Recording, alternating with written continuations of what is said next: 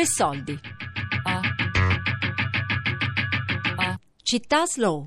La rete dei comuni che si impegnano a migliorare la qualità della vita. Di Piero Cannizzaro.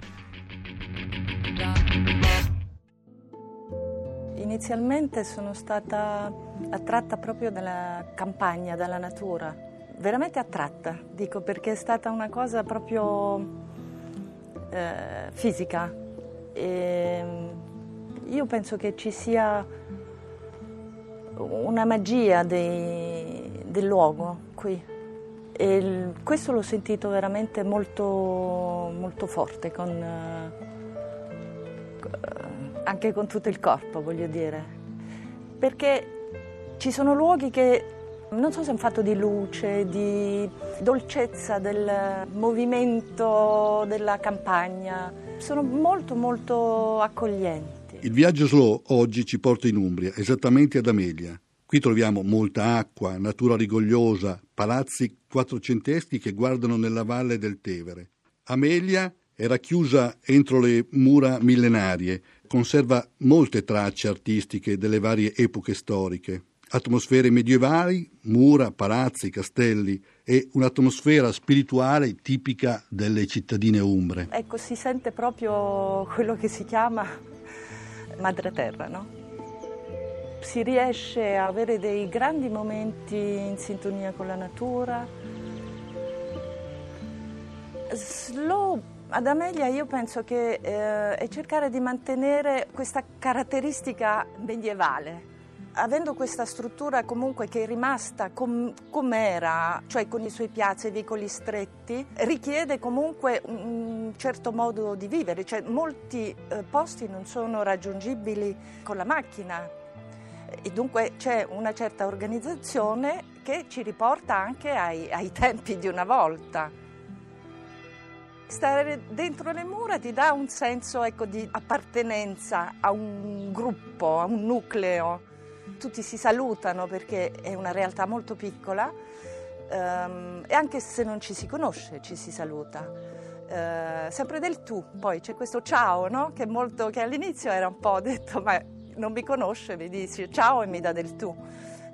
Però alla fine si capisce che c'è questa cosa, sei dentro, sei qui, sei con noi, entri in questo, questo tempo re, remoto, insomma, un po' per... Uh, controbilanciare tutta questa fretta, questo stress che...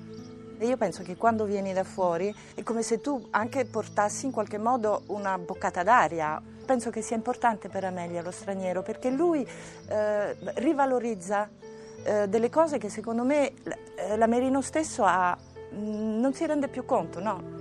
Una città slow è capace, o almeno cerca, di valorizzare le proprie radici e le proprie identità magari aprendosi all'accoglienza degli altri, come accade proprio qui ad Amelia, dove si sono trasferiti e vivono diverse persone di altri paesi. Il tempo viene e se ne va e noi dobbiamo goderci di quello che è veramente presente.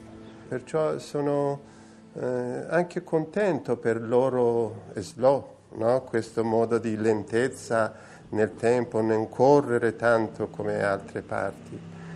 Perciò anche questo entra nel, eh, dove è nato l'Iran, c'è qualcosa simile perché nell'Oriente il tempo è un po' lento, qui è tutto calcolato, è matematica, è tutto più veloce, tutto più in fretta per, eh, per tutte le cose.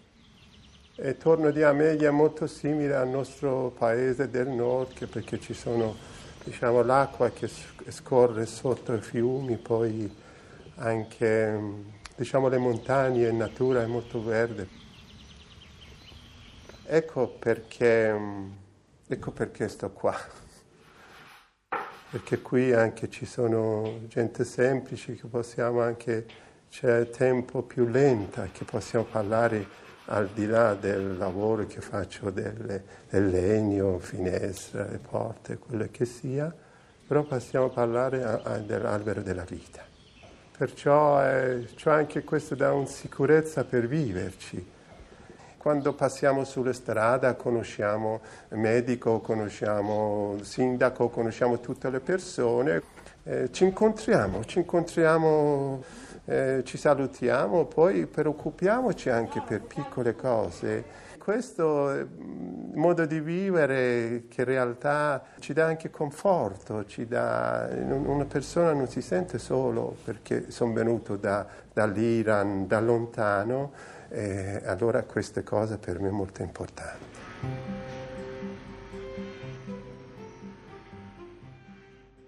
Io ho imparato da bambina quando andava mamma a cucinare sulle campagne che prima si trebbiava, facevano i pranzi a casa.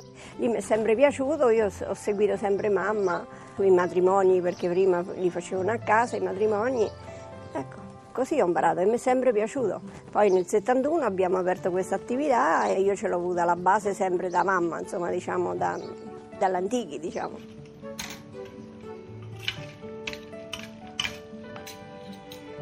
Le materie prime le facciamo, ce le abbiamo tutti noi, i pomodori, quando che ho i pomodori li facciamo in bottiglia, ci faccio il sugo, le fettuccine le faccio io a casa, tutto, i polli ce l'abbiamo noi. Il profumo del cammino, dell'arrosto, quando che gira l'arrosto ci sta il profumo là dentro. Eh, da bambina mi è sempre piaciuto perché io se smetto da cucinare mi sentirei male, come? No? Io vivo, sto bene solo se cucino, cioè nell'ambito della che la passione che ho per la cucina. Qualsiasi cosa che faccio è sempre quella che ho fatto come se fosse la prima volta.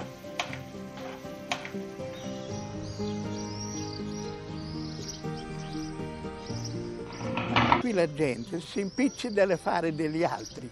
In fondo quello è simpatico vogliono sapere quello che hai mangiato ieri sera, come è andato qui, come è andato là, cioè, che è venuto. Insomma, tutte queste chiacchiere che sono un po' umani, che sono belli.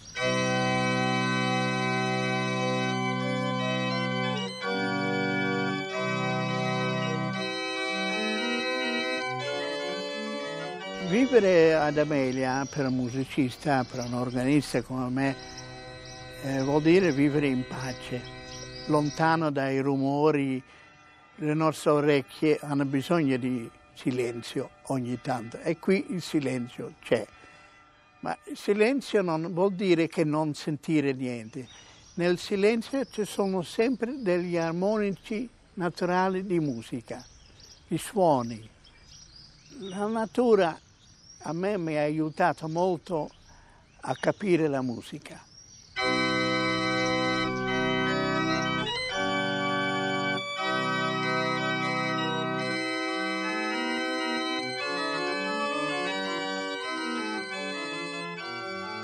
Ad Amelia ci sono tanti organi, ma non è un'eccezione.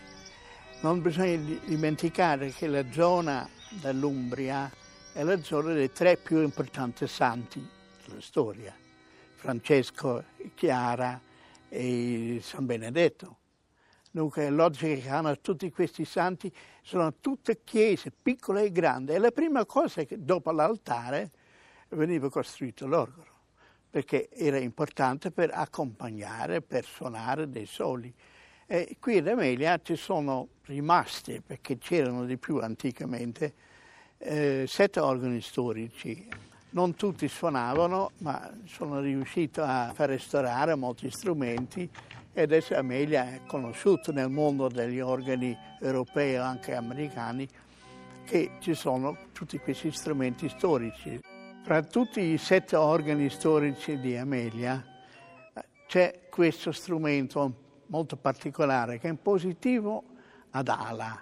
Positivo perché si posava, cioè è spostabile. Infatti questo veniva usato nelle varie cappelle delle chiese dove si diceva messa, oppure lo montavano anche su un carro per, in giro per la città. Ad ala perché la forma delle canne, dal, più lungo fino a più piccolo formano una ala.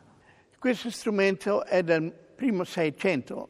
Questo è un gruppo di registri così chiamato da ripieno. Il suono basso che è sempre il principale.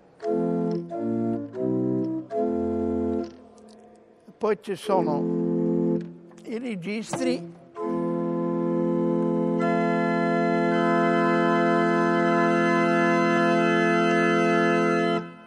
che completa si forma un pieno da positivo proprio.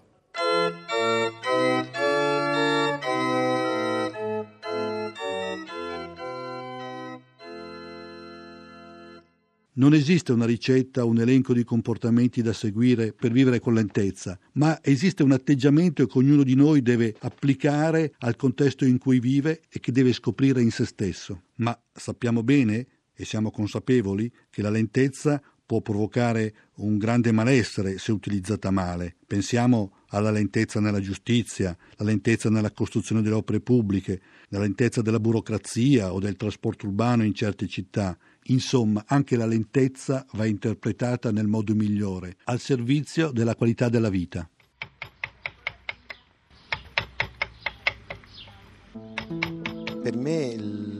Cercare un posto piccolo, isolato, lontano dalla città, aveva molto a che vedere con l'educazione. Ero messo a fare il maestro e nell'educazione il tempo è un elemento chiave assolutamente fondamentale. Si gioca tutto sul tempo, sul tempo che gli adulti sono capaci di dedicare ai bambini e ai ragazzi.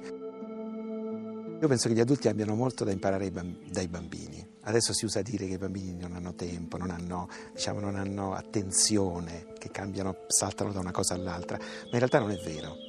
Cioè, quando sono messi in una situazione in cui possono dedicarsi, dedicare attenzione a qualcosa che è fuori di loro, eh, raggiungono livelli di concentrazione e di silenzio assolutamente inimmaginabili. La scommessa educativa che qui abbiamo cercato di, di, attuare nella casa laboratorio di Cenci è quella di provare a confrontarsi con un altro tempo, è il tempo del cosmo, il tempo del sorgere, del tramontare del sole, il tempo della luna che cambia le sue fasi, il tempo delle stelle che ruotano in cielo la notte. I bambini spesso non sanno la parola alba, non sanno che cosa vuol dire, non l'hanno mai vista.